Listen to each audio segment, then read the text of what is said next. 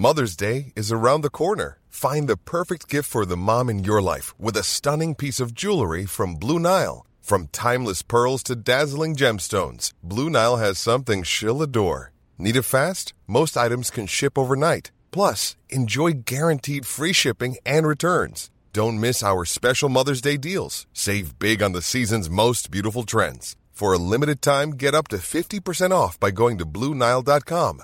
That's BlueNile.com.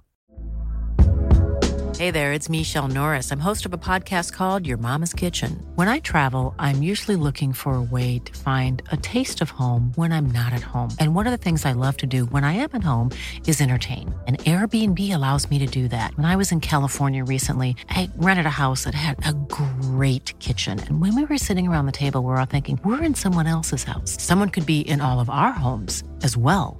If you have a home, but you're not always at home, you have an Airbnb. Your home might be worth more than you think. Find out how much at airbnb.com/host. What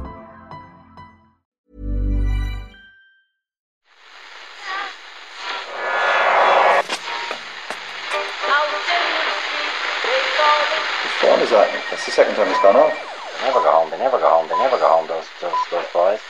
The second captain's World Service. It is not war and death and famine. It's not that at all. It's the opposite of that. It's to persuade us of the world outside of that. That's why sport's important.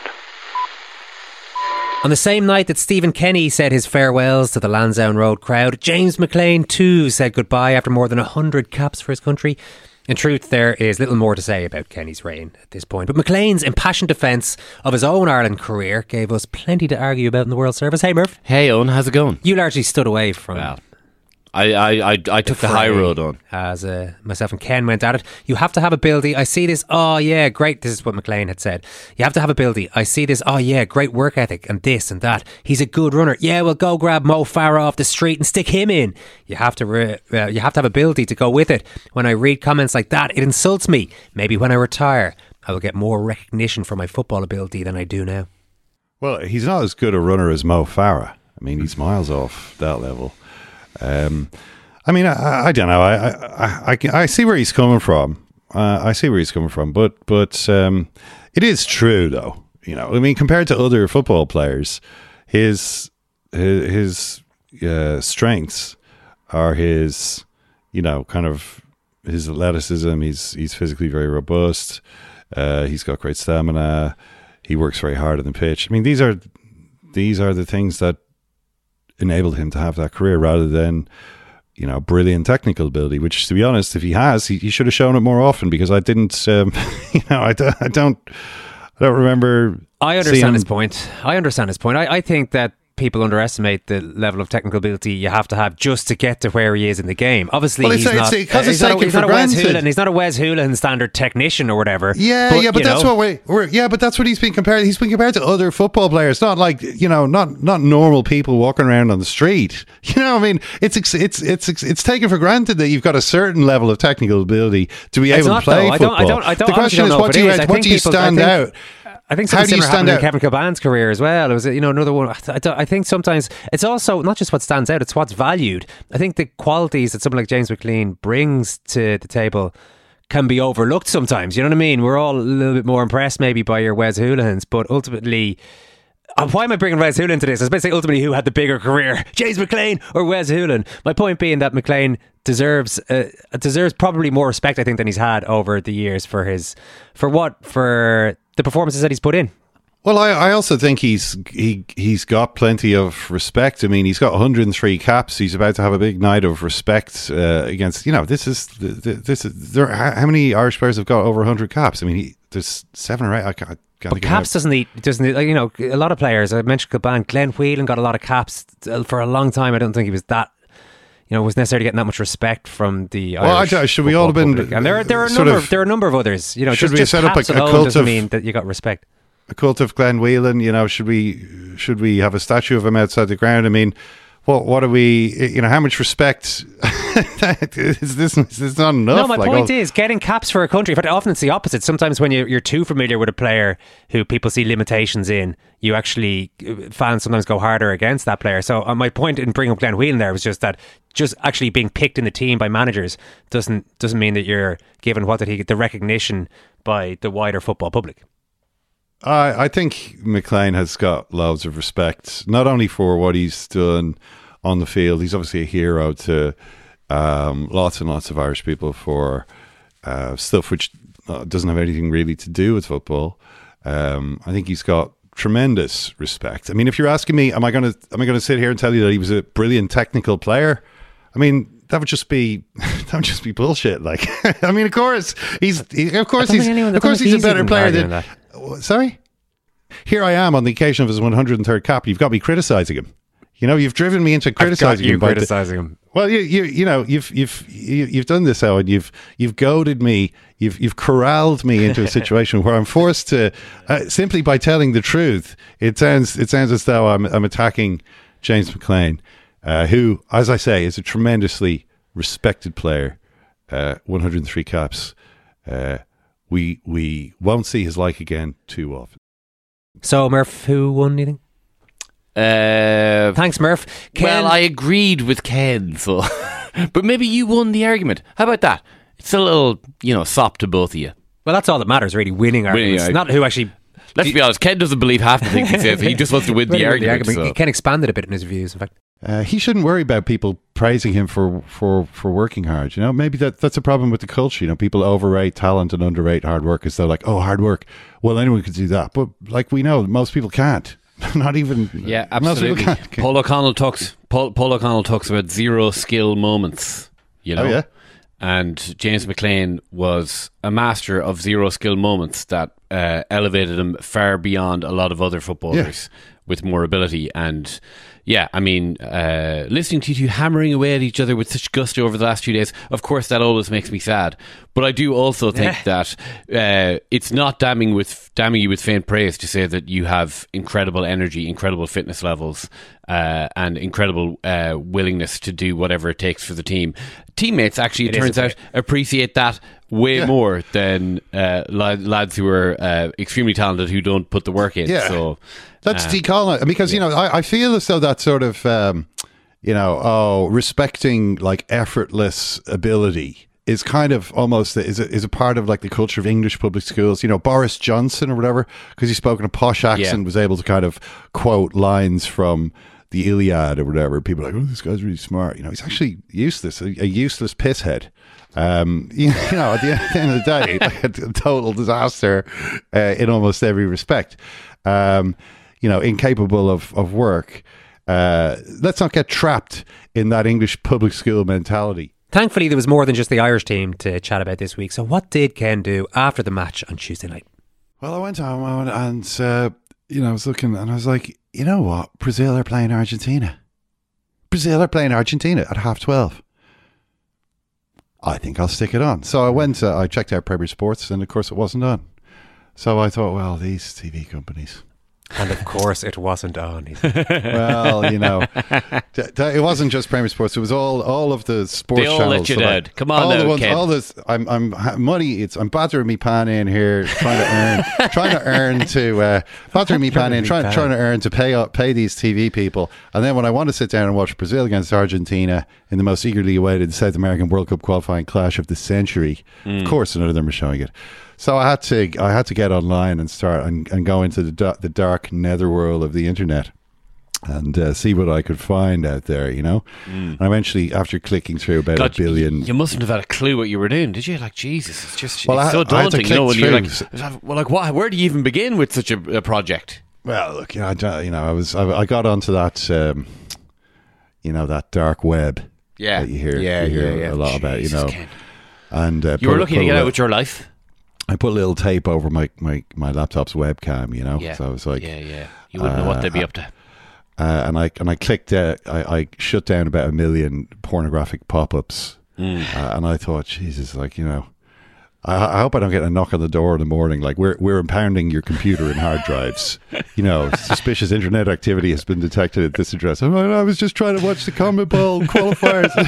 You know, it wasn't all Premier Sports' fault. I wanted to watch it legitimately, but they gave me no choice. Well, I imagine it was like something you would expect to see in a porno. One minute earlier, I managed to find a feed. Stuck it on, and the Brazilian anthem was playing, and then...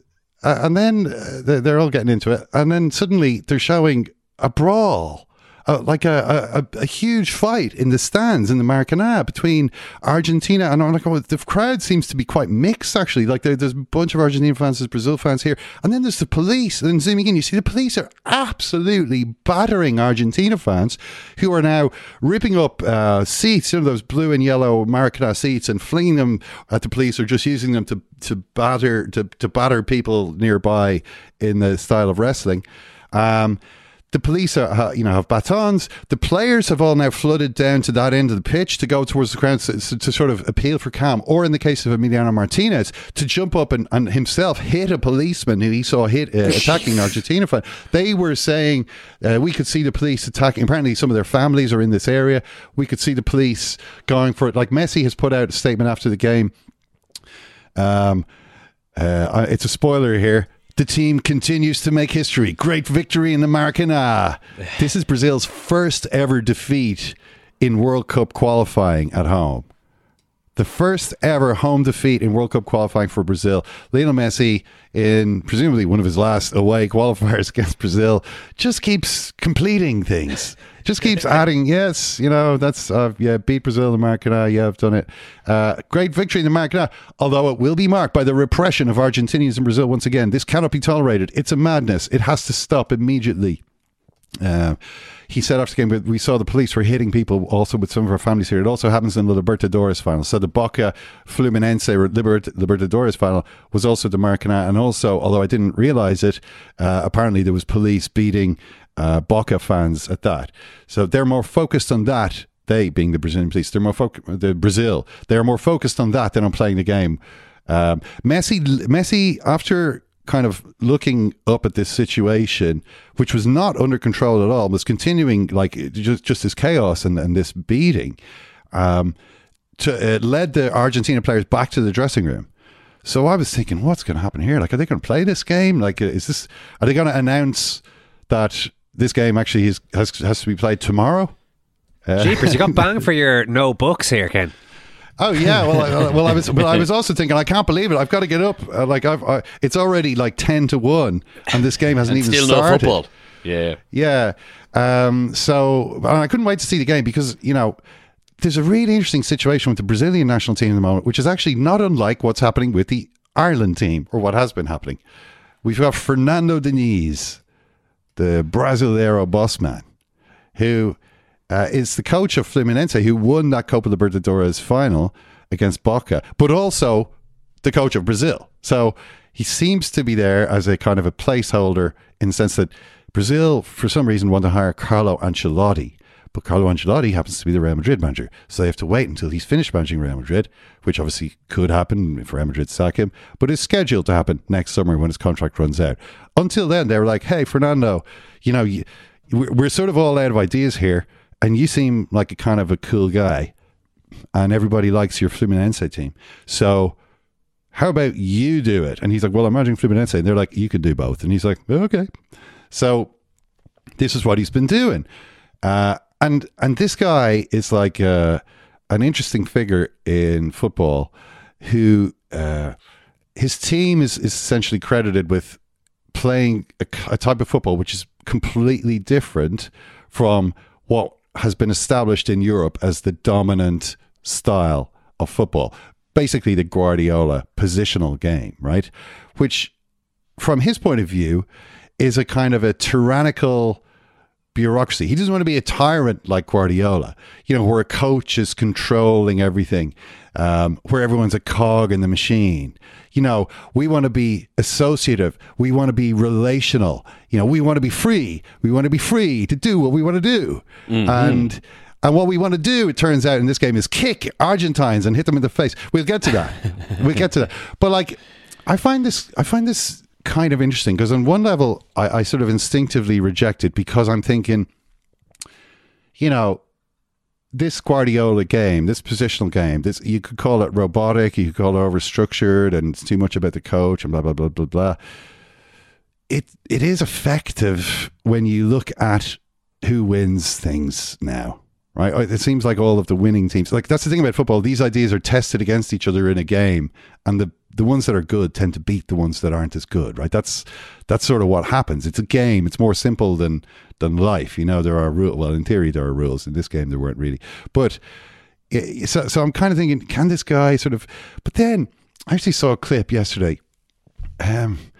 It was a clip of, you know, Juan Malillo, who is Guardiola's assistant at Man City now. He's kind of a little old guy who you'll see sitting next to Pep. And he has been... himself a kind of a mentor to Pep. He one of these pioneers of the positional game, you know, or a kind of a big preacher of this style of football. So the clip was of him doing co-commentary on the 2011 Champions League final, right? The 2011 Champions League final, Man United against Barcelona. And we can remember the game. I mean, it was a phenomenal display by Barcelona, who destroyed Manchester United on the day.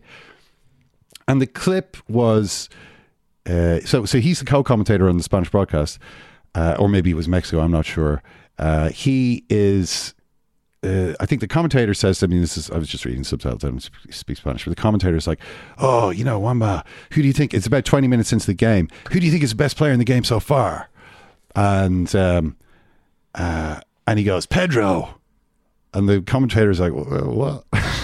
You're like, Pedro, has he touched the ball? No, exactly. He hasn't touched the ball. You know, oh, look at Pedro. So you can see Pedro in the you know, on the screen, like he's standing out on the left wing by the touchline. You know, he's just he's just waiting out there. He's not coming inside at all. Yeah. And it's like, yeah. And the commentator's like, yeah, because he's working so hard for the team, right? And he's like, no, he's not working hard. He's just holding his position. And you're like, well, but what are you saying? And he's like, because Pedro is doing this, he's allowing Messi and Iniesta to come in behind the United midfield, you know, to get into those positions. And because Valencia then has to come back, because Pedro is here occupying this space, Valencia has to come back, and that means Abidal is free, Abidal being the Barcelona left back, and he can come in and sort of dictate the game and blah, blah, blah, blah, blah. And you're like, this is bullshit. Like, this might be true, but to present it as like, oh, Pedro's the most important player in the game. Messi is the most important player in the game. Messi, Xavi, and Iniesta are head and shoulders above everybody else in this game. Don't give me this because Pedro is standing on the left side. That's what's enabling Messi and Iniesta and Xavi to be so good. Come on. This is nonsense. This is absolute nonsense. This is, oh, look at me. That's what that is. It's, look at me. You know, I'm the coach. Well, he's, in fairness, he's not the coach, but he's sort of taking credit for Guardiola kind of being one of his ideas. It's like, oh, yeah. I'm so clever. I'm going to put Pedro standing out here, and then Messi will be able to do his time. Now, it seems to me like Messi's been quite good ever since he playing in different styles, playing for Argentina, you know, playing for Barcelona after Guardiola. He still seems to kick ass a lot of the time, right. Even after Pedro left the club. There was something about that clip that annoyed me. Like, on the one sense, it's insightful. Yeah, on the one sense, it's insightful. Like, here's a coach telling you something that, like, Mo, I'm watching it. It's pompous and smug. That's what annoyed you. That's what would annoy literally any sane-minded person watching that exact same clip. It's just like, well, it's oh, piss off, mate. Piss off. Yeah. And I feel like there's the side of me that went piss off to Juan Malillo claiming that Pedro was like influencing the whole game by like standing on the touchline. Is the same part that wants Fernando Diniz to show that we can. Come on, guys. You know, let's just get out there and express ourselves. We'll do them for you today, basically. Yeah, let's get out there. And, European football culture. Yeah, you know, we don't have to be like these. All they want to do is build a bureaucracy. Let's have a football super state and let's all become robots. You know, let's lock ourselves into the iron cage and all this kind of stuff. No, we're, you know, remember the feel of the sand beneath your feet, the ball against the sand. You know, it's about 1-2s. It's about the relationships between players. You know, it's about all of us crowding over to one side of the pitch and just playing a 5-a-side game over there. you know? Whereas obviously the sort of the, you know, European boring Guardiola Klopp thing is, well, if all of you are over on one side of the pitch, that means there's always a space over the other side, so get the ball over there quickly to a free man.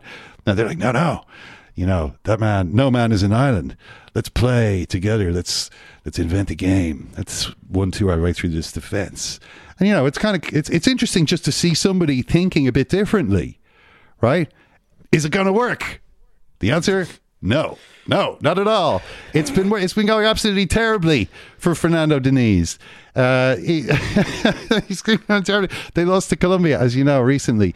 This was going to be Argentina. Now, Walter Casagrande is one of the top Brazilian pundits now. He was a member of the Socrates Corinthians team back in the 80s. He was kind of the big-hearted centre forward of the democracy Corinthians team. So what I'm saying is, this guy is not some kind of like reactionary Lothar Matthäus type. You know what I mean? He's respected. Like I saw him in Qatar at the World Cup, and there was just a crowd of people around him, you know, including Gabriel Batistuta. Batistuda's like, oh, Casagrande, you know, oh, what a player. Well, it's the honour is all mine, Casagrande. You know, he's a figure of that standing. I was just reading his column before this game. After it was 2-1 for Colombia, this is the Luis Diaz game, Diniz lost his way completely and started doing his usual crazy things that he usually does at clubs and thinks he can do for the Brazilian team with just 3 days of training. Just to let Mr. Fernando Diniz know that for the first time in history, after 5 rounds, we are behind Venezuela. And please don't say that there are no more fools in football. That's their way of saying there's no easy games in international football. They say there's no more bobos in football, right? Bobos, fools. Please don't say there are no more bobos in football, because there is, and that's us. With Brazil, wow. We are the bobos. We are the bobos now. We are experiencing embarrassment after embarrassment, and Fernando Diniz is completely lost. But now he should say the same thing he said when he won the Libertadores. Being champion or winning is not the most important thing in football. Reaching a final and playing beautiful football is what matters. Talking after winning is very easy, Diniz. Try explaining this to millions of Brazilians who are disillusioned and ashamed of the Brazilian team. But everything could get even worse if we lose to Argentina at Maracaná next Tuesday. If Paraguay beats Colombia and Asunción, if there is a winner between Ecuador and Chile in Quito, the two will pass Brazil, which would fall to 7th in the table. Something needs to be done urgently, because in the hands of Fernando Diniz, we run the risk of going through the greatest embarrassment in our history. Even worse than the 7-1 for Germany. This was his column before the game. So they play the game. The game is absolutely hilarious. There is hardly any football happens in the game. It's just people fouling each other. It's just DePaul gets hit in the face by Gabriel Jesus after like a couple of minutes. He's down, bust nose. Like, so we've started after like 25 or 30 minutes after the violence in the stands, the game starts, and immediately violence just breaks out everywhere on the pitch. Like just this epidemic violence starts to happen. Jesus smashes DePaul in the face. DePaul's got like a burst nose. He's down getting cotton stuffed up his nose. He gets up. Rafinha smacks him in the face, right? Like, what? Yellow card, by the way, for both of these guys, Jesus and Rafinha. Almost nothing happened in the game between the fouls. Just people stamping each other, kicking each other in the head, slapping each other in the face, elbowing each other. DePaul, I will say, if you were playing against him, you probably would hit him in the face, because he runs along with you, and what he does is he grabs your arm and sort of yanks at it repeatedly. Not hard enough to pull you down, but just enough to really annoy you. And then you hit him in the face and he goes down, right? So he does this. And he actually got Joe Linton sent off. Joe Linton, who came on as a sub in the game, he got him sent off with 10 minutes to go by doing exactly this. And Joe Linton was actually the first Brazilian player not to hit him in the face, but also the first to get sent. He sort of pushed him away or threw him to the ground, but he got sent off for that. The match was settled by Otamendi scoring a Shane Duffy goal from a corner in the second half. Martinelli missed a chance. And that was it. Like 42 fouls, 1 red card. 1 red card, which is never a red, but a load of bookings that really should have been reds. So I was like, wow, that was amazing. I didn't really see the evidence of the new style of play. I saw like a kind of hysterical Brazilian team trying to kick the shit out of their opponents. But what does Walter Casagrande think? That's what I thought. Okay, What does Walter Casagrande think? A tense game with many fouls, especially from the Brazilian team. The Brazilians' nervousness and emotional imbalance were clear.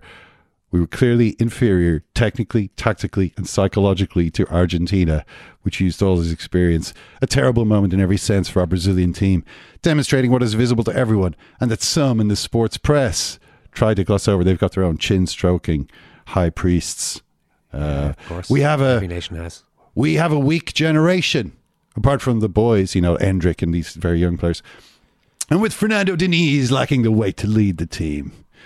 The insistence with Gabriel Jesus leaves us all asking why he didn't touch the ball the whole game. Rafinha played another bureaucratic game. Every time he tried to dribble above his quality, he fumbled the ball. Brazil is weak. We have to recognize that, and the arrogance that the many in the sports press help to perpetuate. We don't beat anyone anymore. Diniz's team did not have the strength to chase the result. The worst thing is hearing players and coaches saying, we are on the right path. But which path are they talking about? The CBF is largely responsible for this. However, it is the coach and players who have to answer for the results. We end 2023 with 5 defeats in 9 games. We end this season with more stumbles than victories. We are embarrassing ourselves, and we must react urgently so that worse things don't happen than what we are already witnessing. In March, we have 2 friendlies in Europe, England at Wembley, Spain and Madrid. We need to think seriously because the risk of being overrun is very high. Now, we have to look in the mirror and accept that our team is currently weak and the current coach is lost, not knowing what to do. So, it's been a tough midweek for a couple of coaches, Owen. What was that phrase that he used right at the start of that? Can you go back to that? I'm battering me pan in here. Battering me pan in. Doing me nut, is it? The dub does break out them sometimes, Owen, doesn't it? Battering me pan. It does sound like it could be used, if used in a different context. Yeah.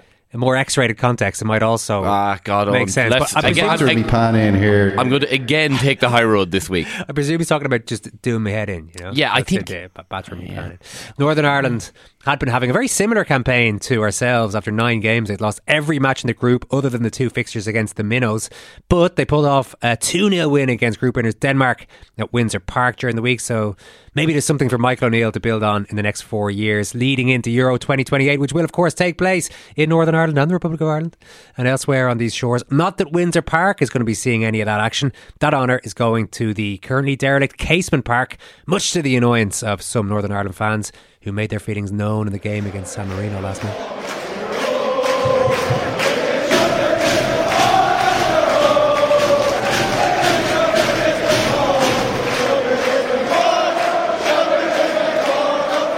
You can shove your Casement Park up your hole, in case that's not coming across too clearly to you guys listening. There have also been no Casement banners in the crowd, including at the game against Denmark this week. Mark Langhammer is a Northern Irish trade union leader with the National Education Union and vice chairman of Crusaders Football Club. He came on the show to explain why he feels Casement Park is the way to go. Naming the stadium at Windsor Park, the National Stadium, is pejorative in the first place. Shouldn't have been done. You could have very easily called it the International Stadium, but the word national has connotations in Northern Ireland. There might be 2 nations within Northern Ireland. There might be none. It might be a region. Yeah. It might be an entity. It might be a country, but it's not a nation. It's not a state. So they shouldn't have done that, but they did. They went ahead and did it. Look, it's a fact of life. My day job is a trade unionist in schools, and it's the same segregation is apparent in schools, and largely it's because parents feel, they send their kids to certain schools because it's safe to get there. Now, the vast majority probably the majority of Northern Ireland fans wouldn't feel comfortable walking into a nationalist or Republican area. But the other thing the governing body has to take a different view. They have to take a wider view. Now, given that Northern Ireland may be in it, yes, you have to take the fans' view seriously. Yes, you have to do what you can to assuage it. But are they essential? And the answer is no, because it could be Bulgaria against Switzerland. I mean, the view that I would take, I suppose, is that Northern Ireland is starved for good infrastructure. We always get into these communal arguments whenever infrastructure comes to mind. When when we're talking about Casement, people talk about, well, where did they put the M1 in the 1960s? They put it from Belfast to Dungannon to facilitate a unionist prime minister travelling up once every fortnight from Fermanagh? Or where did they put the university? They put it in a cowfield beside Coleraine, 2 miles outside Coleraine, instead of putting it in the second city of Derry. So there's nothing here that can't be twisted into a communal argument. You play a game of tiddlywinks, and our people are expert at finding a communal line on it. What the governing body have got to do is, do we want to host this? If we host it, there's good money in it. But if you can't, Mark, if you can't guarantee, a very basic part of hosting a sporting event is being able to guarantee, or do your best to guarantee, the safety of supporters. And in this case, we're talking about literally the home supporters, because whatever way UEFA dice it up, I think they'll find a way to get all the host nations into the tournament, because England are going to qualify automatically anyway, possibly Scotland, possibly Wales. So if we assume for a second that Northern Ireland will be in the tournament, if you're saying to us it's not essential to have Northern Ireland fans at the stadium because their safety can't be guaranteed, that's a fairly damning indictment. No, it's obviously desirable to have the home supporters at the game. And I don't know the percentages of who would attend and who wouldn't. I suspect you would get quite a walk-up of neutrals or people who just want to see the game without necessarily supporting anybody. But the core Northern Ireland support, and I've no reason to disbelieve Gary McAllister. He does say that the supporters are trenchantly against Casement, and he is an honest big guy. So I don't disbelieve him. But they are the core support, and the core support do not always represent everybody. So I think there would be an appetite in Northern Ireland to go to the game. The other factor for me that's important, because this 36 million has been held up for so long, this 5 games at Casement means that there are going to be 5 other teams other than Northern Ireland arriving in Northern Ireland. That means that we've got to provide 1 or 2 or maybe 3 proper training complexes up to a UEFA standard. And as somebody that's been involved in managing European games, there's a 40-page checklist for all these things. They're not simple events. So that will have to be found. And I think I suppose the positive point about it is that the British government have put their imprimatur on this. They have said through their Secretary of State, Chris Heaton-Harris, that they will do, quote, whatever it takes. They will create the money. So that is actually a big advantage. It's a big advantage because obviously we don't have a sitting devolved government at the minute and haven't had for some time. It's usually down more than it's up. So in my mind, having the devolved government back would be a serious risk to the 2028 Euros. What we need now is somebody who make decisions, set the money aside and get it done. What we don't need is endless committees up at Stormont to slow it down, because that's what would happen. Ready to pop the question? The jewelers at BlueNile.com have got sparkle down to a science with beautiful lab-grown diamonds worthy of your most brilliant moments. Their lab-grown diamonds are independently graded and guaranteed identical to natural diamonds. And they're ready to ship to your door. Go to BlueNile.com and use promo code LISTEN to get $50 off your purchase of $500 or more. That's code LISTEN at BlueNile.com for $50 off. BlueNile.com, code LISTEN. Hey there, it's Michelle Norris. I'm host of a podcast called Your Mama's Kitchen. When I travel, I'm usually looking for a way to find a taste of home when I'm not at home. And one of the things I love to do when I am at home is entertain. And Airbnb allows me to do that. When I was in California recently, I rented a house that had a great kitchen. And when we were sitting around the table, we're all thinking, we're in someone else's house. Someone could be in all of our homes as well. If you have a home, but you're not always at home, you have an Airbnb.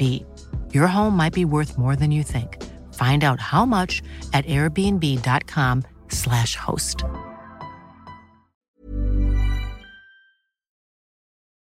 See if you don't get a result at Motherwell, you're away, mate. Your bags and your desk, boom. Your bags and your desk, boom. I mean it, I'm fucking raging, speaking from my heart. Who would I want in? I've got big Terry Butcher in. Mr Tate, how you doing? Not too good after tonight. You got the job on the technicality of a legend who recommended you. no beat. I take no, I take no, I take no beat. Just so what's up, don't try to get so deep. You know me, Maracaná me, Maracaná me, Maracaná me, Maracaná me. You have lost the fans tonight. You don't deserve the fans. Listen to fans. You need to fucking work on it. You are nothing. You are a fool, and you are a waste of time. Good night. Oh, the Guinness Book of Records stuff. Get a grip. He's the biggest fool in Manchester. If you want to hear all of these conversations that we're bringing you clips of today, if you want to hear them all in their entirety, please become a Second Captain's World Service member for just €5 a month plus VAT. Your brand new episode with Richie Sadler is out now, wherever you get your pods. His guest is film producer Zlata Filipovic. She has an absolutely amazing story. Grew up in Sarajevo during the 80s and 90s. Decided to start keeping a diary as a kid. Nothing extraordinary there. Mostly just talking about the everyday things that 11-year-olds think about. But what changed was April 1992, war breaking out. Zlata's diary entries suddenly start to describe what living in a city under constant siege was like. The first time, initially it was kind of gunshots that were coming from the hills, and then it started being these really incredibly loud, and I still really don't like, and I never will, fireworks. Okay. These extremely kind of loud, sudden noises, these shells that were falling, explosions, glass shattering, screams from wherever it had fallen and whatever it did do. In the beginning, it was, I literally probably cried every time I heard one. It was so loud, it was so scary. And then you start adjusting, then you're like, oh, it feels like they're actually bombing maybe more the eastern part of the city now. So they're just kind of flying overhead, and hearing the bombs fly overhead means that they're flown past you at least, you know. It's the ones you don't hear flying overhead are coming for you. So suddenly everything, it's kind of, you start adjusting to everything. You start adjusting to no water, no food, no electricity. You know, all these sort of things suddenly start emerging, improvising, figuring out, needing to get on, but also adjusting all the time. What's most amazing about Zlata's story is the diary that she kept became her and her family's way out of the city and away from the war. It was picked up by a French publisher in the middle of the war, and that's making a very long, fascinating story very short, but it's picked up by a French publisher, became a bestseller. Eventually she was able to resettle here in Dublin with her mum and dad. She became something of a celebrity, and I thought the most interesting part about her settling in Dublin was not so much having a best-selling book as a very young child, but the fact that she'd been on MTV. She'd done some sort of piece, you know, some sort of little insert, you know, talking about wanting peace or whatever, and so therefore she was the MTV girl. That's pretty impressive to be arriving into your it's a bit of kudos to be arriving into your place of refuge. So there's some lovely stuff there. It's obviously tough going at times, but she speaks about it absolutely brilliantly. The conversation is available in your episode feed now. It's a really timely one too, given the horrific situation both in Gaza and in Ukraine at the moment. It has been quite a week, as I'm outlining to you here at Second Captains this week. 6 podcasts as always for World Service members. Emails flying in about Casement Park and the boss man Theo and lots of other stuff. We're battering our pan in here, Owen. We've also got that latest episode, and tomorrow we are indeed, Murph.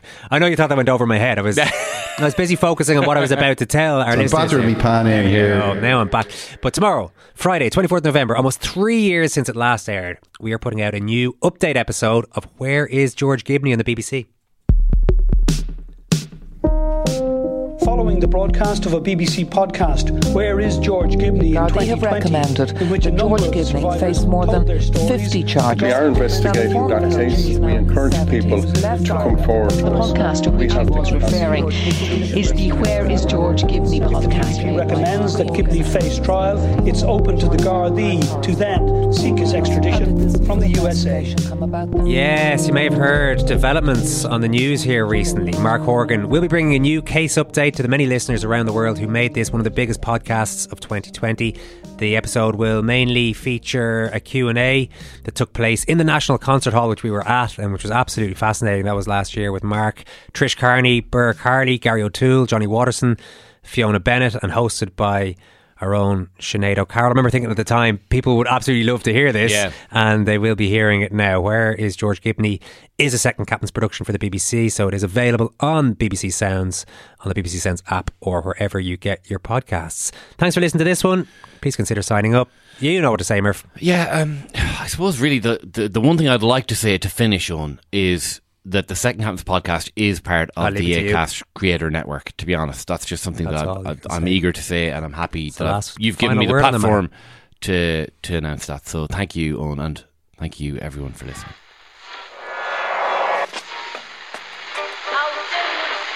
Which one is that? That's the second time it's gone off. They never go home, they never go home, they never go home, those boys. The Second Captain's World Service. It is not war and death and famine. It's not that at all. It's the opposite of that. It's to persuade us of the world outside of that. That's why sport's important.